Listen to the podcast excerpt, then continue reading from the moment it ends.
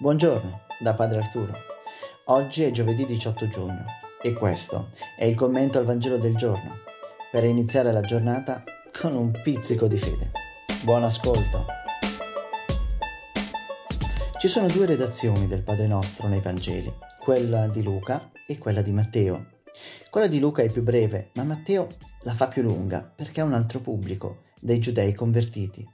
Loro erano abituati a pregare ma avevano certi vizi che Matteo voleva correggere. Gesù, secondo Matteo, critica le persone per le quali la preghiera era una semplice ripetizione di formule, di parole forti, rivolte a Dio per obbligarlo a rispondere alle loro richieste e necessità. Chi prega deve cercare in primo luogo il regno, molto più degli interessi personali. L'accoglienza della preghiera da parte di Dio non dipende dalla ripetizione delle parole, bensì dalla bontà stessa di Dio che è amore e misericordia. Lui vuole il nostro bene e conosce i nostri bisogni prima ancora delle nostre preghiere.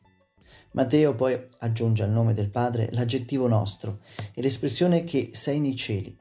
La vera preghiera, infatti, è un rapporto che ci unisce al Padre, ai fratelli e alle sorelle e alla natura.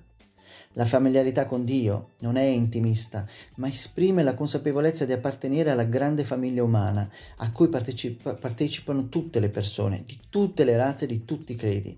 L'esperienza di Dio Padre è il fondamento di fraternità universale.